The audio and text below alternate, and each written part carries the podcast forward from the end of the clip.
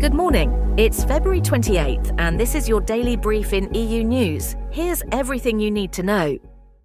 In a bold statement, French President Macron has ignited a debate over the West's involvement in the Ukraine conflict, suggesting the possibility of sending troops to prevent a Russian victory.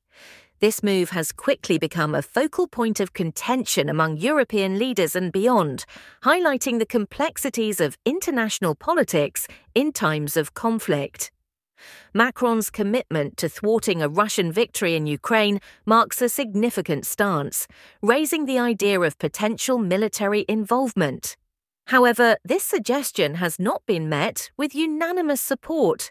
Leaders from Germany, Poland, and the Czech Republic, alongside the United States, have voiced their reservations, clearly distancing themselves from the notion of deploying troops to Ukraine.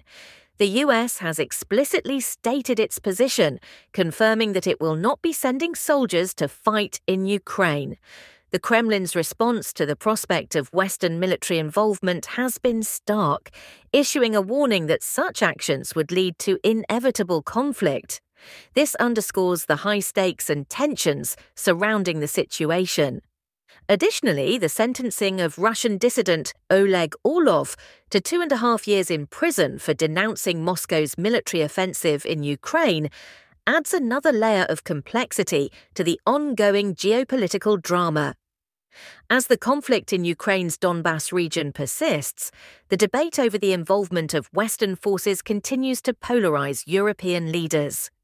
The situation remains tense, with the international community watching closely as developments unfold. After more than three decades of eluding capture, Daniela Klette, a former member of the notorious Red Army faction, or RAF, has been arrested in Berlin. This marks the end of a long and arduous hunt for one of the most elusive figures from a chapter of German history that remains deeply controversial. The RAF, a left wing terrorist organisation, left a trail of violence through the 1970s and 1980s, engaging in bombings, kidnappings, and murders in the name of political revolution. Klette's involvement with this group, particularly her charges of attempted murder, a series of armed robberies spanning from 1999 to 2016, and a 1993 prison bombing, placed her on the most wanted list for years. The breakthrough in Klette's capture came from a tip received in 2023, coupled with a cold case program that featured her on a German TV show, leading to her arrest alongside another individual potentially linked to RAF fugitives. This operation underscores the persistence of German security authorities in pursuing individuals associated with the RAF's decades of terror. Klette's arrest, executed without resistance, is being hailed as a significant victory, a milestone in German crime history that underscores the relentless effort of law enforcement to bring fugitives to justice. However, this arrest has reignited debates around how Germany remembers and interprets the actions of the RAF. Criticism has been directed at Staatsministerin Claudia Roth's draft for a new Rahmenkonzeption Erinnerungskultur, which some believe may underplay the RAF's violent legacy. This controversy highlights the ongoing struggle to balance the remembrance of victims with the understanding of Germany's political history. Klette's arrest not only closes a chapter on a long standing manhunt, but also opens discussions on the complexities of remembering a tumultuous period in German history. In a move that underscores the European Union's ongoing efforts to ensure fair competition in the tech industry, the European Commission has set its sights on Microsoft, launching an investigation into whether the company is engaging in anti competitive practices with its Entra ID security software. This development is particularly significant given the tech giant's influence and the critical role of security software in today's digital landscape. The investigation was sparked by complaints from several of Microsoft's competitors, including Cloudflare and Google. These companies allege that Microsoft is leveraging its dominant position to restrict customers' ability to choose competing security software, potentially stifling innovation and consumer choice in the process. This isn't the first time Microsoft has come under the EU's microscope. The Commission previously scrutinised Microsoft's 15 million euros investment in Mistral AI, a French AI startup, examining the implications for competition in the AI sector. In a related matter, Microsoft had to address concerns raised by Salesforce over the competitive dynamics between Microsoft Teams and Slack. To resolve these complaints, Microsoft offered EU customers a lower priced app bundle that excluded Teams, showcasing the company's willingness to adjust its practices in response to regulatory concerns. The European Union's vigilance extends beyond this specific case as it continues to monitor Microsoft's market behaviour, particularly its agreements with AI developers. These actions indicate a broader concern about the potential for large digital market players to abuse their dominant positions, stifling competition and innovation.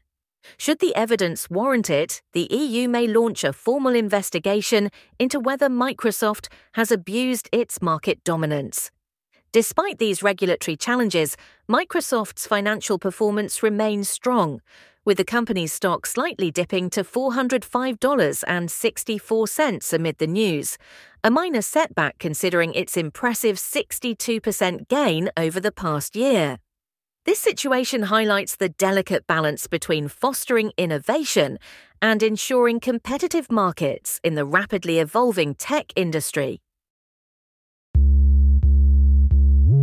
In a pivotal moment for environmental policy, the European Parliament has passed the Renaturation Law, marking a significant stride in the EU's commitment to combating climate change and ecological degradation.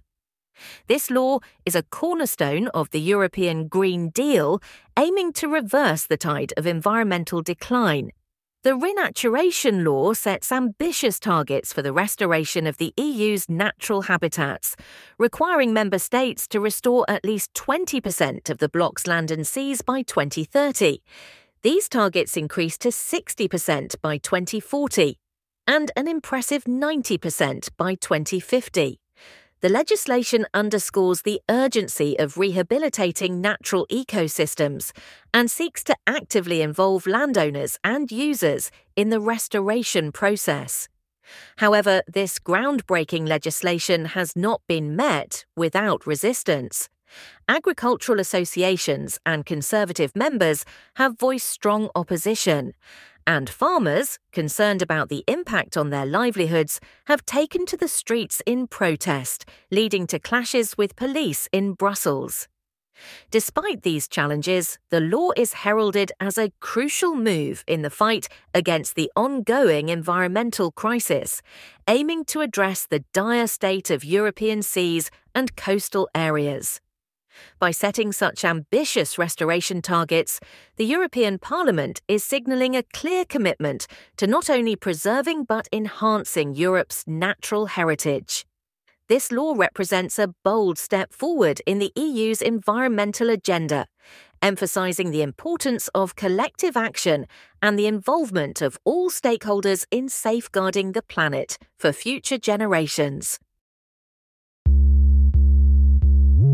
The world of German speaking theatre mourns the loss of a truly revolutionary figure, René Pollesch. At 61, the intendant of the Berliner Volksbühne has left an indelible mark on the stage, captivating audiences with his avant garde productions that dared to intertwine the mundanities of everyday life with profound philosophical inquiry. His departure from this world on February 26, 2024, in Berlin, has left a void in the hearts of theatre enthusiasts and professionals alike. René Pollesch was not just any playwright, he was a visionary whose work transcended traditional theatre boundaries. With a repertoire of over 200 works, he brought to the stage an energetic and rapid dialogue, coupled with themes that mirrored the complexities and anxieties of modern existence. His plays, known for their unconventional narrative styles, attracted a youthful demographic, eager for theatre that reflected their own experiences and societal challenges. The impact of Pollesch's 25 year career is monumental, as evidenced by personal testimonies from those who witnessed his productions firsthand. These accounts highlight not just the intellectual stimulation his plays provided, but also the emotional resonance they held for audiences. Pollesch's approach to theatre was unique. He believed in the power of instant thinking and the importance of collaboration. His philosophy was that theatre could overcome loneliness and isolation by fostering a sense of community and shared creativity among its participants. Pollesch's legacy is characterized by his belief in theatre as a liberating force, one that could free individuals from the confines of their own thoughts and emotions. He championed the idea of collective intelligence, arguing that it could serve as a wellspring of freedom and innovation. As the theatre world remembers Rene Pollesch, it's clear that his contributions have not only reshaped the landscape of German speaking theatre, but also left a lasting impression on the way we understand and appreciate the art form itself. This has been your daily brief in EU News. To read more about these stories, follow the links in the episode bio. You can also subscribe to these updates via email at www.brief.news. For more daily podcasts about the topics you love, visit brief.news forward slash podcasts. Tune in tomorrow. We'll be back with everything you need to know.